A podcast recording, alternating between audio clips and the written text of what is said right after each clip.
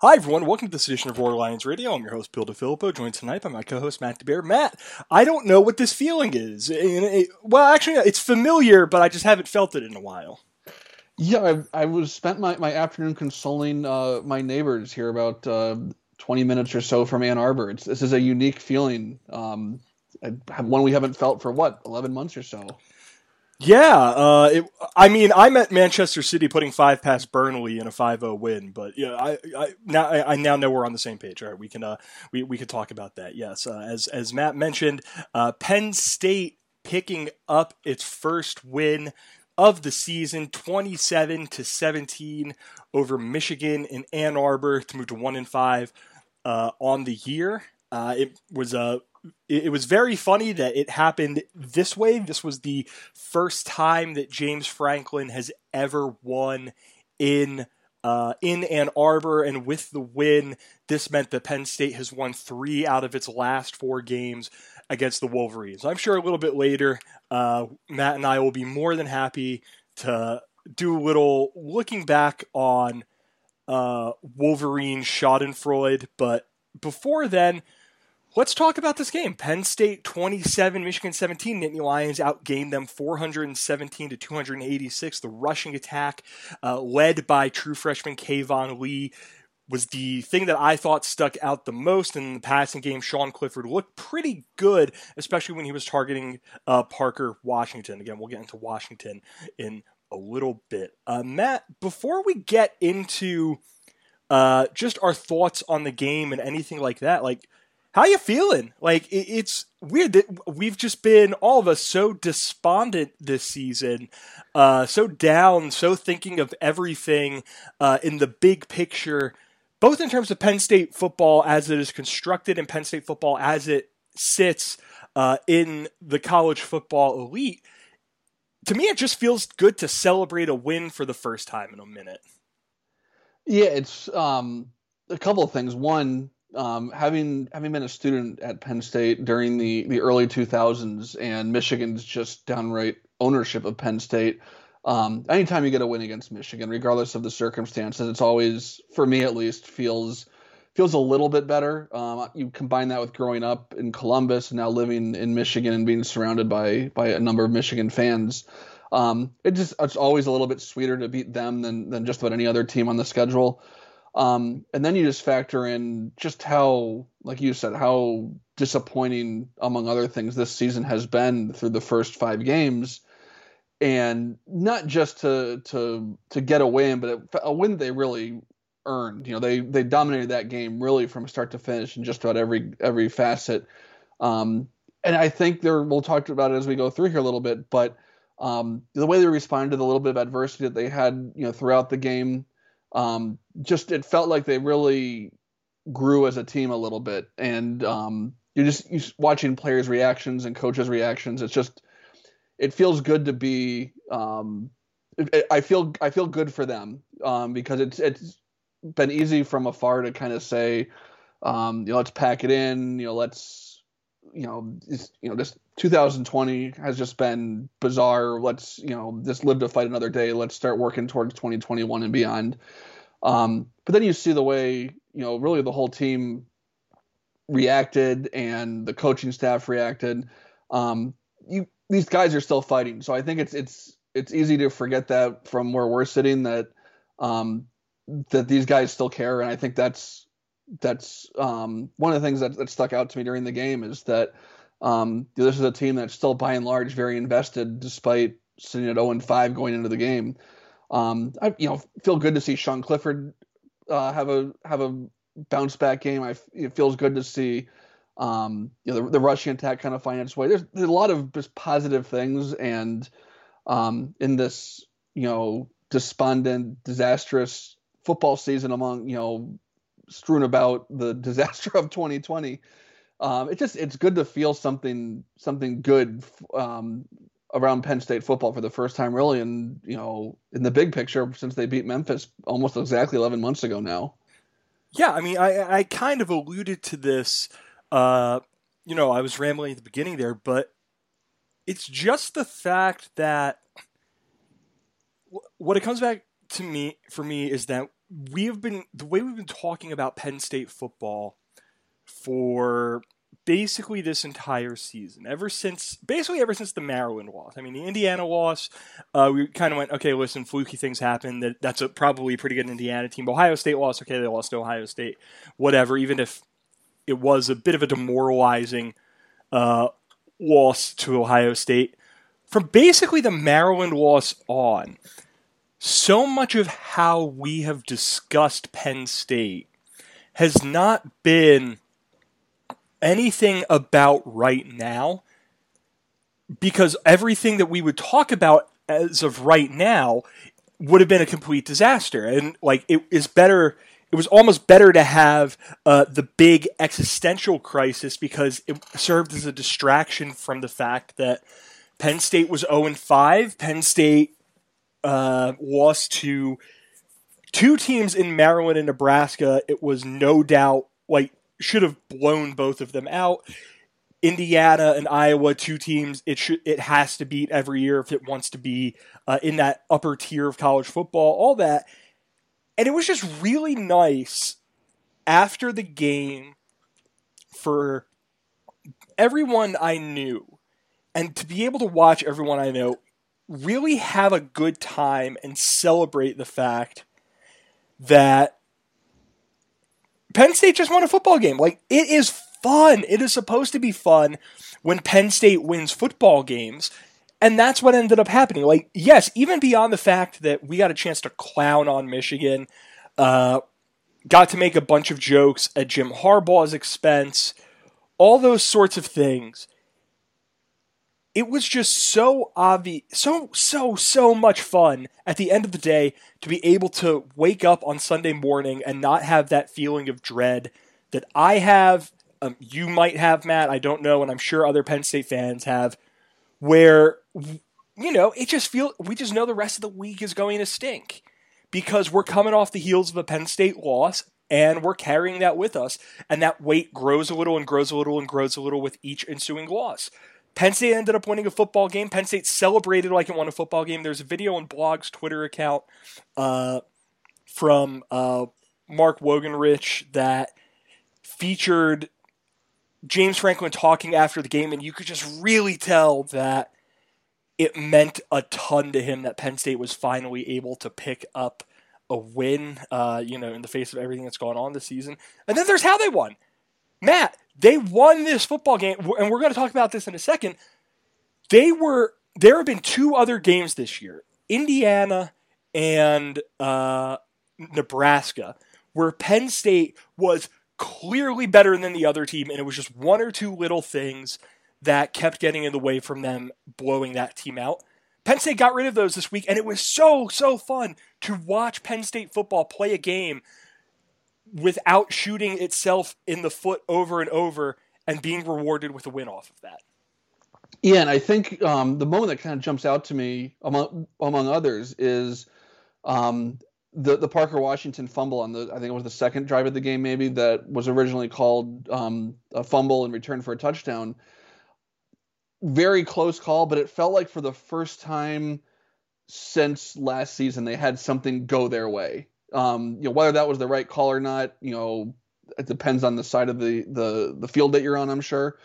But it kind of felt like after that happened, you could almost kind of feel a sense of relaxation, like okay, you know, we we dodged a bullet, you know, and they didn't really.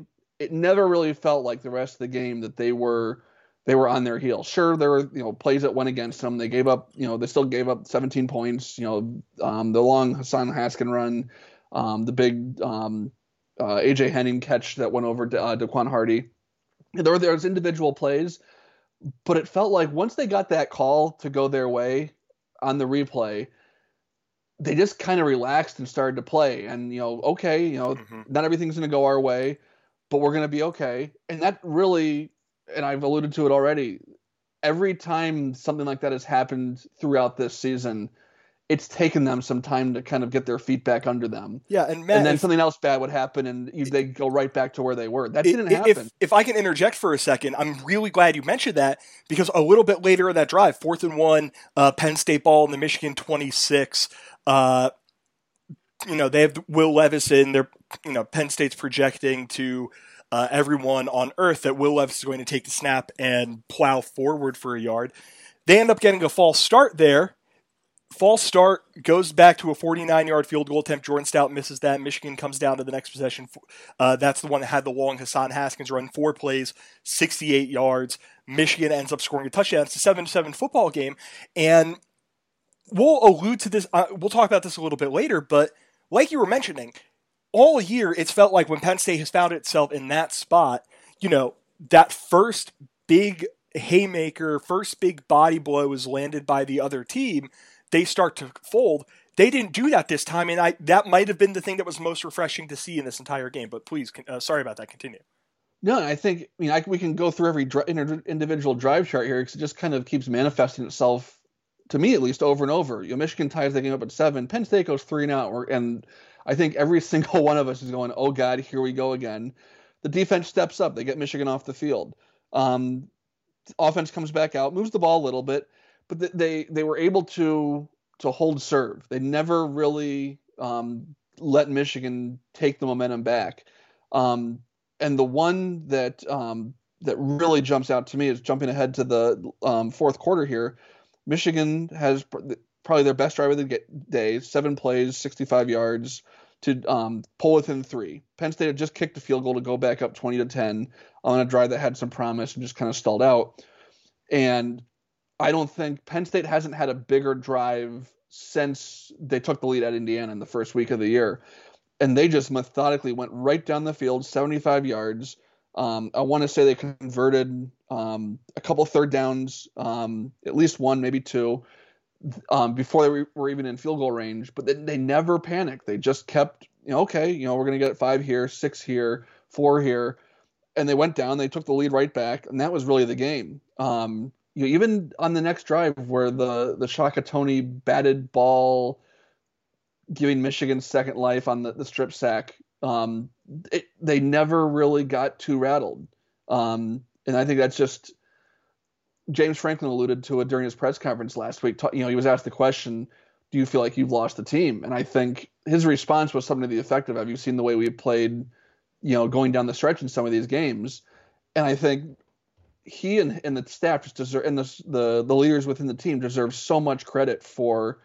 Um, there were so many times on on Saturday, you know, throughout the game where it felt like things could have gone sideways and we could have ended up, you know, seeing the team unravel like they really have up to this point, and they didn't. And I don't know if it's you know a matter of you know facing a team that's had its own level of adversity like Michigan's had, or just you know finally getting comfortable with each other, or or something else. But that's just a, a huge credit to to everyone involved because, um, like I said earlier, I think any number of us would have would not have been shocked if um, this team had started to throw in the towel um, even before this weekend. And you know, given the opportunity on a few occasions against Michigan, they didn't.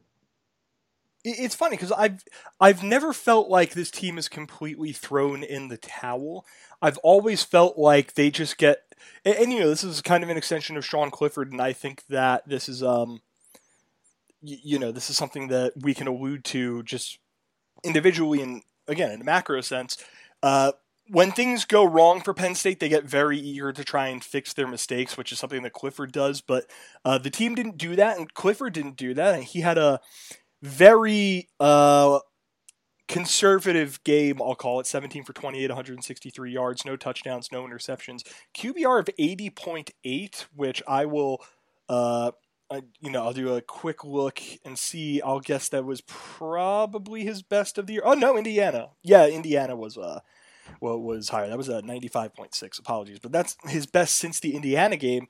Uh, very, very good on the ground. Nine carries for 73 yards for a touchdown. But the big thing was Clifford just didn't make mistakes, and it didn't feel like this big sense of oh god something bad is happening quick we have to do everything we can to fix it like popped up at any point and that's what like like that was huge whenever you know we've gone through the various moments of adversity uh, that they ran into during this game and each time whether this is um, because Penn State is good at Penn State was good at uh, responding to it, whether that means uh, Michigan was just really, really bad at responding to it, uh, whether it's six of one, half dozen of the other, I don't know.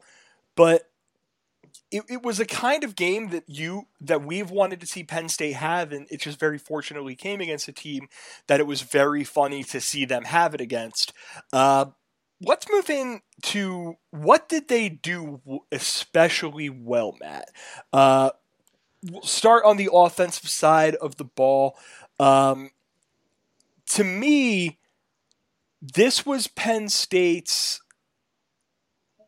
like I never felt like Penn State was trying to do all that much. Like it felt like Penn State was just going out there and running their stuff, and they weren't trying, you know, no trying to make big plays, no trying to, uh, you know, turn a two yard gain into a ten yard gain and have it turn into a zero yard game. None of that stuff. Penn State just did what it what was put in front of it, and as a result, 25 first downs to Michigan's 14, 8 for 16 on third downs to Michigan's 4 for 12, 417 total yards, 163 passing, 254 rushing, uh, compared to 286, 112, 174 for Michigan. So, looking at Penn State on the offensive side of the ball, what did you think they did especially well in this game, Matt? Well, I think the obvious is, is the way they ran the ball. Both uh, Keyvone Lee, Caziah Holmes, um, Sean Clifford all were effective running the ball. But I think the bigger thing is the offensive line played very well. Um, and I, I, was I've been going back and forth kind of during, on and off during the day thinking about you know did they run to set up the pass did they pass to set up the run and I I don't really know the answer to that but I thought really from the outset Penn State really established itself as the more physical line between the offensive line and Michigan's defensive line. Um, Qu- Kwity Paye, um, potential first round pick, was back for Michigan for the first time in a couple weeks. And aside from, I think, one or two plays that he made early on, they kind of neutralized him off the end and um, really leaned on Michigan for most of the game. I thought Clifford had the one sack where I think it was Miranda, Miranda or, or Fries got beat inside. Um, but didn't feel like he felt a whole lot of pressure most of the game. Um, and obviously, the rushing stats speak for themselves over 250 yards rushing, and that's with the, the three kneel downs at the very end. Um, so I, th- I think more than anything, they they won that battle definitively up front, um, which allowed you know uh, Lee to have 130 yards, Clifford to have the 70 yards, um, and even Will Levis having some success in those short yard situations.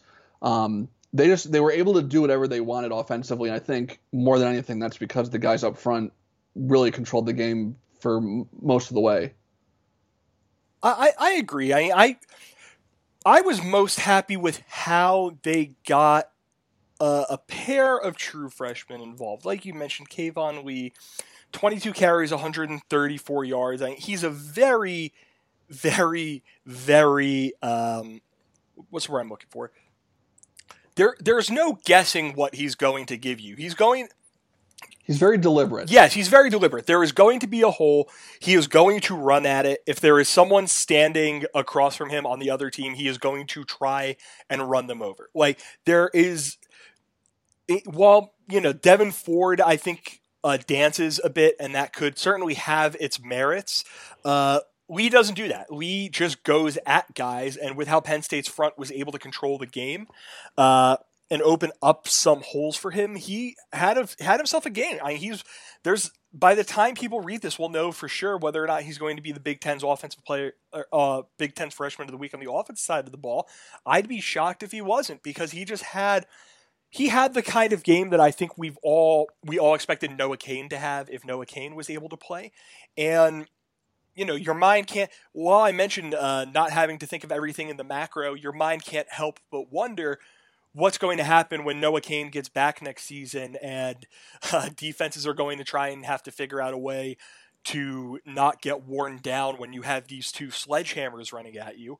Uh, and then there was parker washington. I, I think that i think that if you told me penn state went into ann arbor and Jahan Dotson caught three passes for 30 balls, I would have assumed that Penn State put up about five points. Like, I don't, I just could not f- uh, fathom a situation in which this offense would have been able to do much of anything in the passing game without Dotson having uh, a future NFL player level of game. But Washington, he like you you know deliberate is a really good word to describe Lee. It's also a really really good word to describe Washington.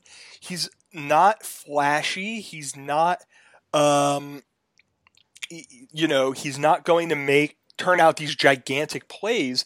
He's going to run his routes. He's going to find ways to get open, and he's going to catch the football. Nine catches, 93 yards. His long in that was 22. Uh, there were a, maybe one or two times, I, I, think one on the first drive of the game where he caught the ball and he just danced and made a bunch of dudes missed. But otherwise, it was Parker, go find some space, catch the ball, and do something. He managed to do that. And I think that Penn State has had one sure thing, you know, taking removing Pat Freiermuth because he's uh, out for the remainder of the season. One sure thing this year in Jahan Dotson. They found a second sure thing, uh, which isn't to say Washington hasn't been good this season, but I think this showed this game showed that they can really rely on him in a way that uh, you might not expect out of a freshman. Uh, you can rely on him to win football games uh, in a way that you might not expect out of a freshman.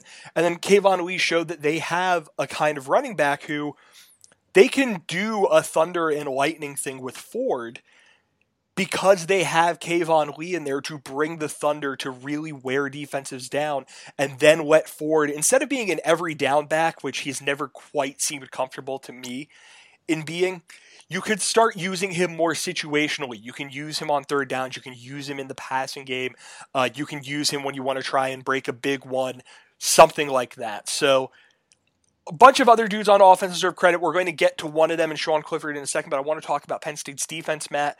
To me, the story of Penn State's defense was they played, other than the fact that there was only one takeaway, they played like the defense that we kind of expected Penn State to have coming into this season. Uh, Sans Michigan was able to run the ball a bit better than I would have liked to see. Yeah, I think um, Michigan's rushing attack, rushing stats, I think, are kind of misleading. It wasn't like they were outright dominant, but if you take out Haskins' 59 yard run, he averaged less than three yards a carry. And I think as a team, they averaged less than right around four, which isn't dominant, but it's, I think, the the long run skews things a little bit.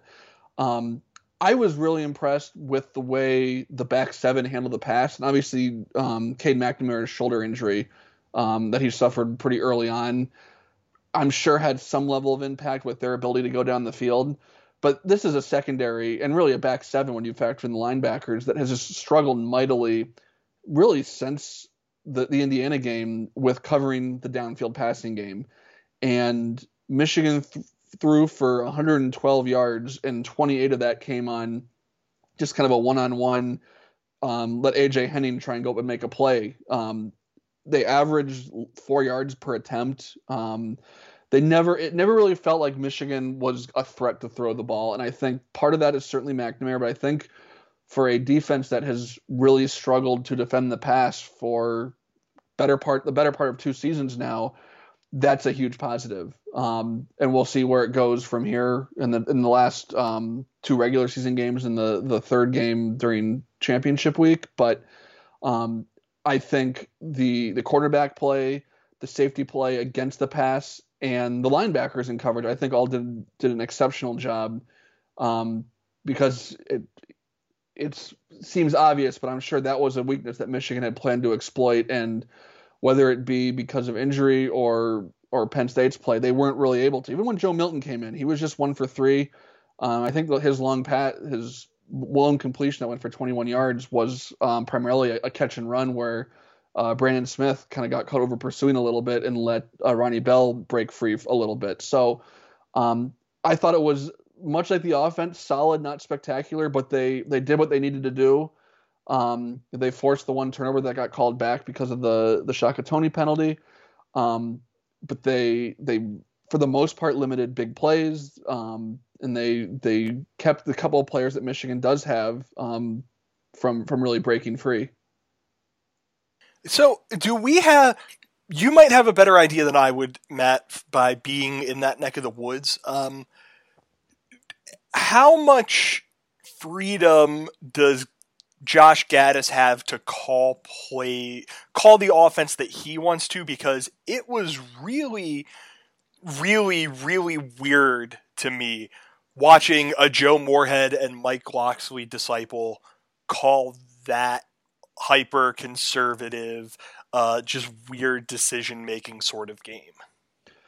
It hasn't been as much of a topic this year, at least as far as I've heard, as it was, you know, going into last season and beyond. You know, we were joking about it last year about, you know, how emphatic Michigan was that that Josh Gattis, you know, this is his offense, he's running the show, Harbaugh is keeping his hands off. Um, you know, from the moment Gattis was hired, you know, into the season, um, I have to think part of it is is Harbaugh's just um, nature as a coach. You know, he's you know his pro background. You know, the era he grew up playing. You know, is that more physical, smash mouth kind of football. Um, I think part of it too is look, Michigan doesn't have the kind of weapons that they they had um, last year. Ronnie Bell, um, we certainly know all about. Um, their second leading receiver is Cornelius Johnson, who's a redshirt freshman that Penn State recruited pretty heavily out of Connecticut, who's having a solid year. Um, but he only has 16 catches. He's only a redshirt freshman. Um, they don't have tons of downfield threats like they had even going back a year ago when they had Donovan Peoples Jones and Bell and um, Nico Collins, who opted out before this season. Um, and they've their offensive line has not been um, nearly as good this year as it has been in the past. Part of that is is losses to graduation. Part of that is injuries, but um, I think part of it is the reality of where Michigan finds itself as far as um, you know they've got a big arm quarterback in Joe Milton who's regressed since the week one, and they have the, the, the more accurate quarterback in Cade McNamara who doesn't have the big arm who got dinged up early on, and then you really only have the one true field stretcher in Ronnie Bell that um, most defenses in the Big Ten are going to be able to take away. So I think it's kind of a combination of a lot of things. Um, there hasn't been so much of the attention has been focused on Harbaugh uh, here, and um, even more so probably on Don Brown, the defensive coordinator. Um, so I, I think it's just kind of a, a, a combination of several factors. One of which is certainly I think Harbaugh's fingerprints on the offense.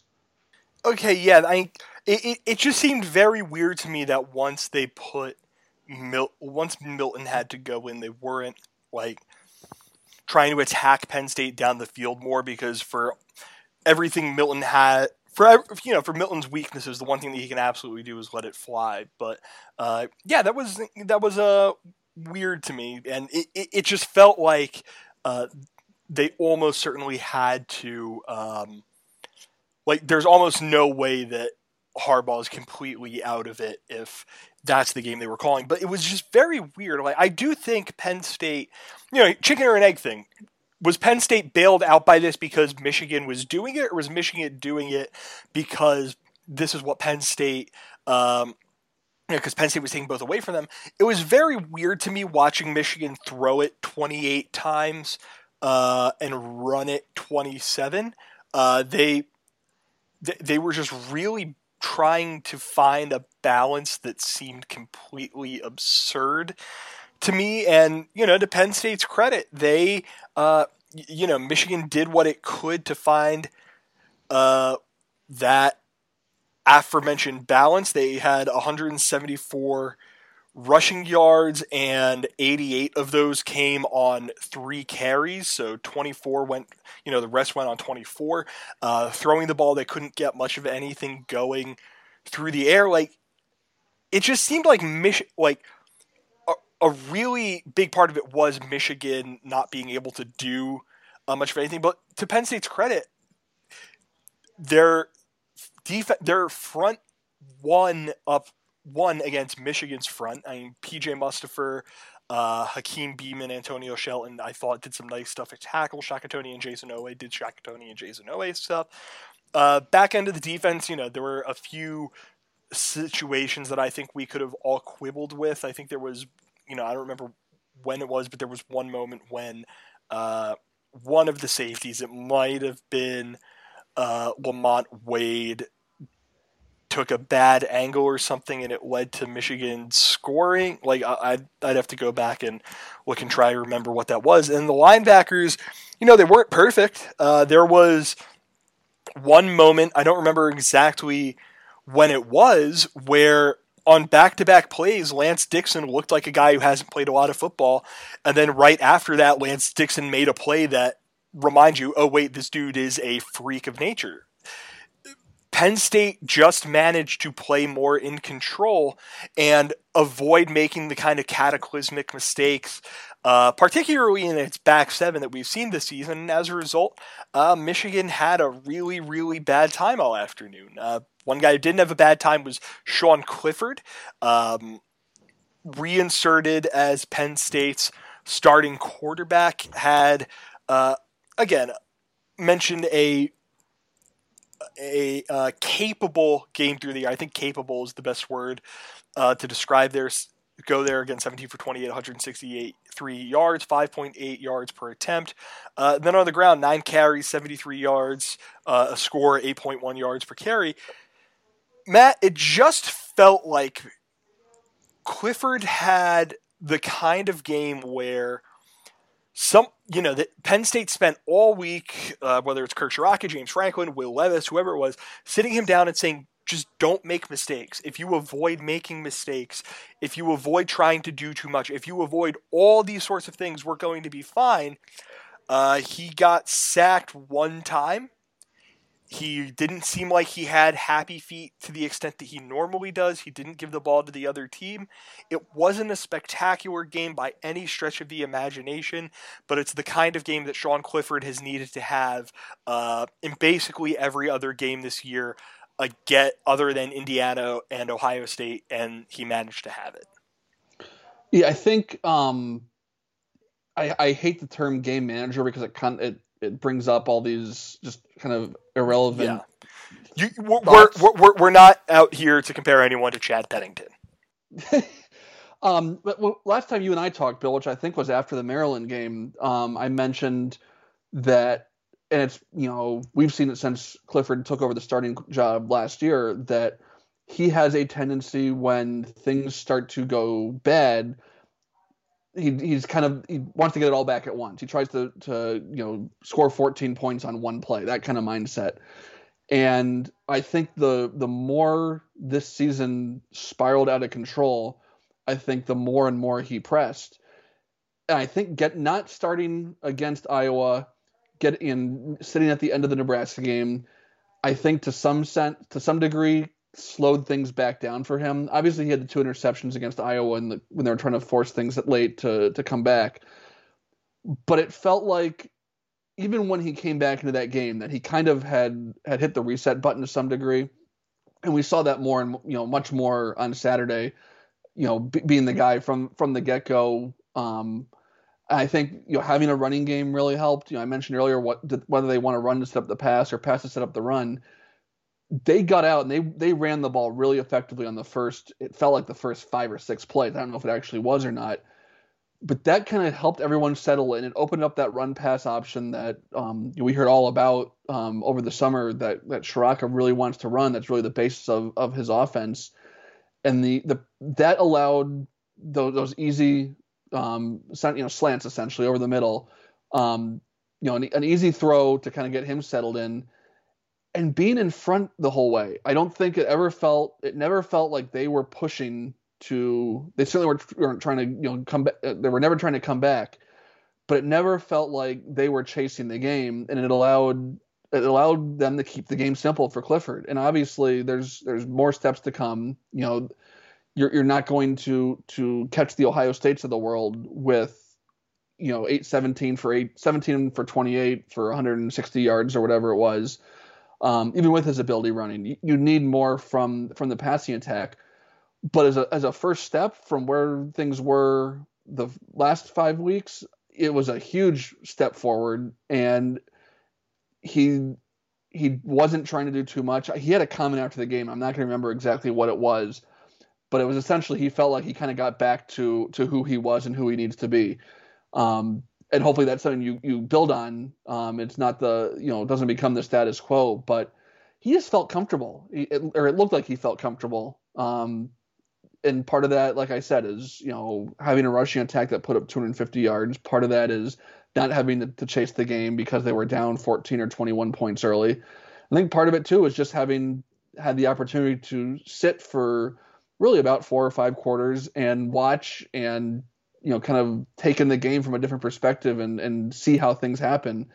Um, because like you said, Bill, he wasn't you know terribly active in the pocket. He wasn't um, you know looking to to bolt at the first sign of of any sort of pressure. Um, and hopefully, like I said, that's a, a a first step to to kind of taking that next step that we all kind of thought would happen going into this season. Uh, yeah, I actually, a, it, it, was funny. Right, literally two seconds before uh, you mentioned the, what Clifford said after the game, I went searching for what Clifford uh, said after the game. Uh, found it. Will Pegler of uh, my old stomping grounds of Onward State uh, I'm actually minoring in psychology, and one thing we've talked about is when an athlete gets in their state of flow. Clifford said it's definitely a game changer, and it's fun when you can, can just play loose. After a couple losses this year, I feel like it's been tough to find that, but today I just kind of let loose and had fun with my teammates and was back to the Sean that I used to be, and that really does sum it all up for me. Uh, on his best days, you know, I think back to uh, picks aside the game against Minnesota last year, where he threw for 340 yards against Maryland last year, 26 for 31, 398 yards. On his best days, Sean Clifford is pretty damn good. And those days also are the ones where uh, Clifford gets the ball and he the happy feet aren't there. He's navigating the pocket well. He's better at looking around and seeing the entire field. He's not trying to take off to run uh, the second that he gets the ball.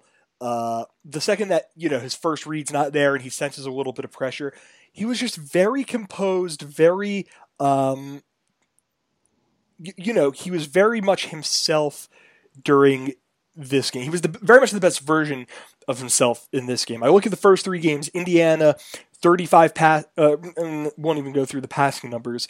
Uh, Indiana, 17 carries. Uh, Ohio State, 18 carries. Maryland, 17 carries.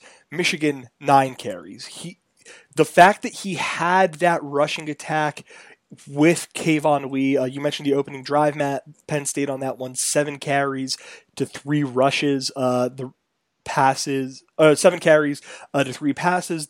Two of the three passes were completions. Uh, the incompletion came on a first down, and right after that, we picked up one for nine yards. So they had that that they could fall back on, and as a result, Clifford just again, it wasn't spectacular. It wasn't pretty. It was what he needed to do, and uh, he, you know, just after getting be- very much deservedly getting benched. Like I'm not going to sit here and say he didn't deserve to get benched, but after getting benched, after uh, basically spending this entire season as his own worst enemy.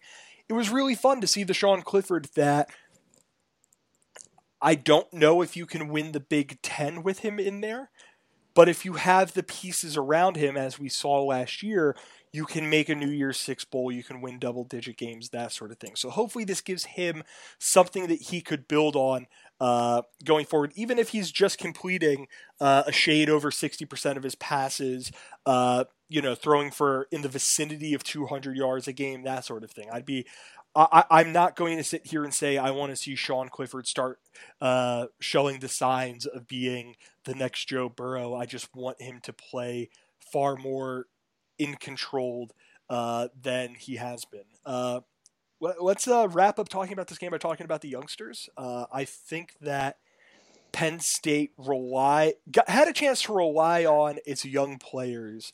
Uh, and use its young players to their benefit. You know, we mentioned the rushing attack uh, by necessity. Uh, I have snap counts up here. I'm going to go through a few of them. Lee, 58 carries. Holmes had 22. Uh, in the passing game, uh, Parker Washington was easily their number two wide receiver next to Jahan Dotson. Uh, Keandre Lambert Smith got more snaps than Daniel George did. Brenton Strange and Theo Johnson got the lion's share of tight end snaps. Uh, Caedan Wallace got the start at right tackle, uh, played the most snaps there. Juice Scruggs got plenty of snaps at guard. He seems like he's uh, in a position to slide in there if they decide to move Mike Miranda over to center next year. Then to the defensive side of the football, Hakeem Beamon got some run, Judge Culpepper got some run, Adisa Isaac got some run. All of the linebacker, uh, both of the, the, younger linebackers that we're excited about, Lance Dixon especially, uh, Curtis Jacobs also got a few snaps, got some run in the secondary. Uh, Marcus Wilson, Daequan Hardy, Joey Porter were the only guys to play in at corner. Uh, Matt, I was really, I was really excited just generally to see how the young guys uh, got in uh, got into the rotation, got chances to play and show what they could do. And then I was really excited with how they played. Like, I think it adds some merit to let's see James Franklin assign more snaps to these younger guys and let's have them continue to grow in a season where you can still compete to win, but you can also use it as a launching pad to something bigger next year potentially. Yeah, and I think it's it's a hard question to answer, and I've talked about this for as long as we've been doing podcasts. Bill is the the fine line you have to toe between giving those young guys game experience to kind of figure out what you have and help them grow, but not giving them so much where you risk stunting their development to some degree because they're not ready for everything that you're throwing at them. So, um, you you watch you know some of those guys you mentioned come out and play as well as they did, and your first thought is okay, well why didn't we see them earlier? And then my my response always to that is, well, if we saw them two or three weeks ago, would they have played as well as they did? Um, but I think to your point, you know, we're into the final two slash three games, maybe four in this bizarre season. If somehow they there is a Bulls spot open for them, since records are are not a factor, um, or, or you, there's no eligibility requirement, I should say. Um, but I, am glad we saw a little bit more of Lance Dixon. You touched on it where he made a couple plays where he kind of ran himself out of the play, and then the third one after that, he made a big stop um, behind the line to I think force a fourth down. Whether they went for it or not, I don't remember. But um, you know, Marquis Wilson got a lot of run. Um, Castro Fields was out again um, despite warming up, so he he got the start, I believe, in Keaton Ellis's spot, um, and I thought he played really well. Um, Joey Porter Jr. had a couple um, really nice plays where he came up and defended passes. Hopefully, he's okay from whatever that injury was that he suffered later. Um, you know, Brandon Smith, same thing. You know, he there was one play where he ran himself out of it, and then um, you saw him making plays later in the game. Um, Hakeem Beamon is a guy that um, I'm glad we're seeing more and more of. Again, he's a guy that's not ready to play every down, you know, so you have to you know, kind of pick your spots with him. Um, but he was disruptive. He had the one tackle for a loss. I think he also kind of blew up another player too. Um, didn't get the tackle on it, but um, allowed allowed his teammates to get there. Um, so I, am curious to see where that goes. Obviously, we saw um, you know the two freshman running backs and Parker Washington. Um, Keandre Lambert Smith didn't have a catch, but on Lee's r- long run, um, I, I knew you were going to say this. Fourth quarter. I when you mentioned young players, I wanted to make sure I mentioned this because he he only um, I think was targeted once, maybe twice. Um, but on Lee's long run, he just did an unbelievable jo- job blocking downfield for a guy who's played all of, of now six college football games um, and isn't the the strongest guy quite yet, but did an outstanding job to to allow Lee to pick up probably ten or fifteen more yards on that play. Um, so you know, even the the unheralded things um, these guys are doing, and I think it's a sign that they're ready for more. And I think um, you know we've seen it over the last couple games. I think you're going to see those guys take on bigger and bigger roles. Um, you know, I was glad to see Ta'Quan Roberson was on the trip after missing the uh, the Iowa game with an injury. Um, I was glad we didn't have to see him play because it meant Clifford played well. Um, but I to be shocked to see him maybe get an opportunity here, depending on how the next two, two to three games play out. Um, again, just to kind of figure out what you've had. The the reports that Franklin's given about him have been positive. So, um, you know, in this bizarre year where nothing's gone right, um, it certainly is an opportunity, I think, for some of these guys to to get the kind of experience that will that will help them going forward. Absolutely. I mean, it's something that I, I think I've mentioned a time or two on here, but it's you, you don't want to throw up the white flag uh, and say, all right, uh, you know, Shaka Toney, you've done a lot of really good stuff for this program, but uh, we're going to give all your we're going to give the lion's share of those snaps to Nick Tarburton. Uh, you know, looking up and down the roster. Uh, Will Fries, thank you, but you're not going to be around next year, so this is going to happen. That sort of thing. And I'm really glad that they're not doing that. But you still, it's still worth striking the balance of trying to figure out, you know, when are you going to give, uh, when are you going to say to, uh, Will Fries, okay, what you've played you've played a lot. Let's see what CJ Thorpe can do here. You've played a ton of right tackle. We're going to put Caedan Wallace in. Or, okay, uh, Lamont Wade, your football career is coming to an end in a couple of games. Uh, but sorry, uh, we're going to put Ji'Ayir Brown in there instead. Like, that's because he's going to be here next year. Like, you want to figure out the way to balance that. And I think they're moving in a direction where they are balancing that stuff pretty well. And, you know, they they have some dudes they have some dudes among these young guys, and I'm glad that they're uh, getting run. And I think we're going to see plenty more of them getting run uh, as the year goes on. Matt, on that, let's just talk about the rest of the season real quick. Uh, I don't think that any of us are any, under any illusions that they're about to put forth this Herculean turnaround and suddenly we look like the playoff contender that we thought they could be at the beginning of the season. But traveling to New Jersey, uh, New Jersey this week, America's finest state, to take on Rutgers, uh, two and four Rutgers thing. After that, heading back home to end the season, end the regular season against uh, a uh, frisky, we will call them, Michigan State team for a big old trophy. Then, as of right now, cross conference game to end uh, the year. They would play Nebraska. Uh, they end up picking up a couple of wins. They could get uh, one of Illinois, Purdue, or Minnesota, I would assume. So, and then God knows like what bowl season ends up looking like. But I do, I, I do think that hopefully one bowl that is very desperate for TV ratings decides to call in Penn State because they could use those practices.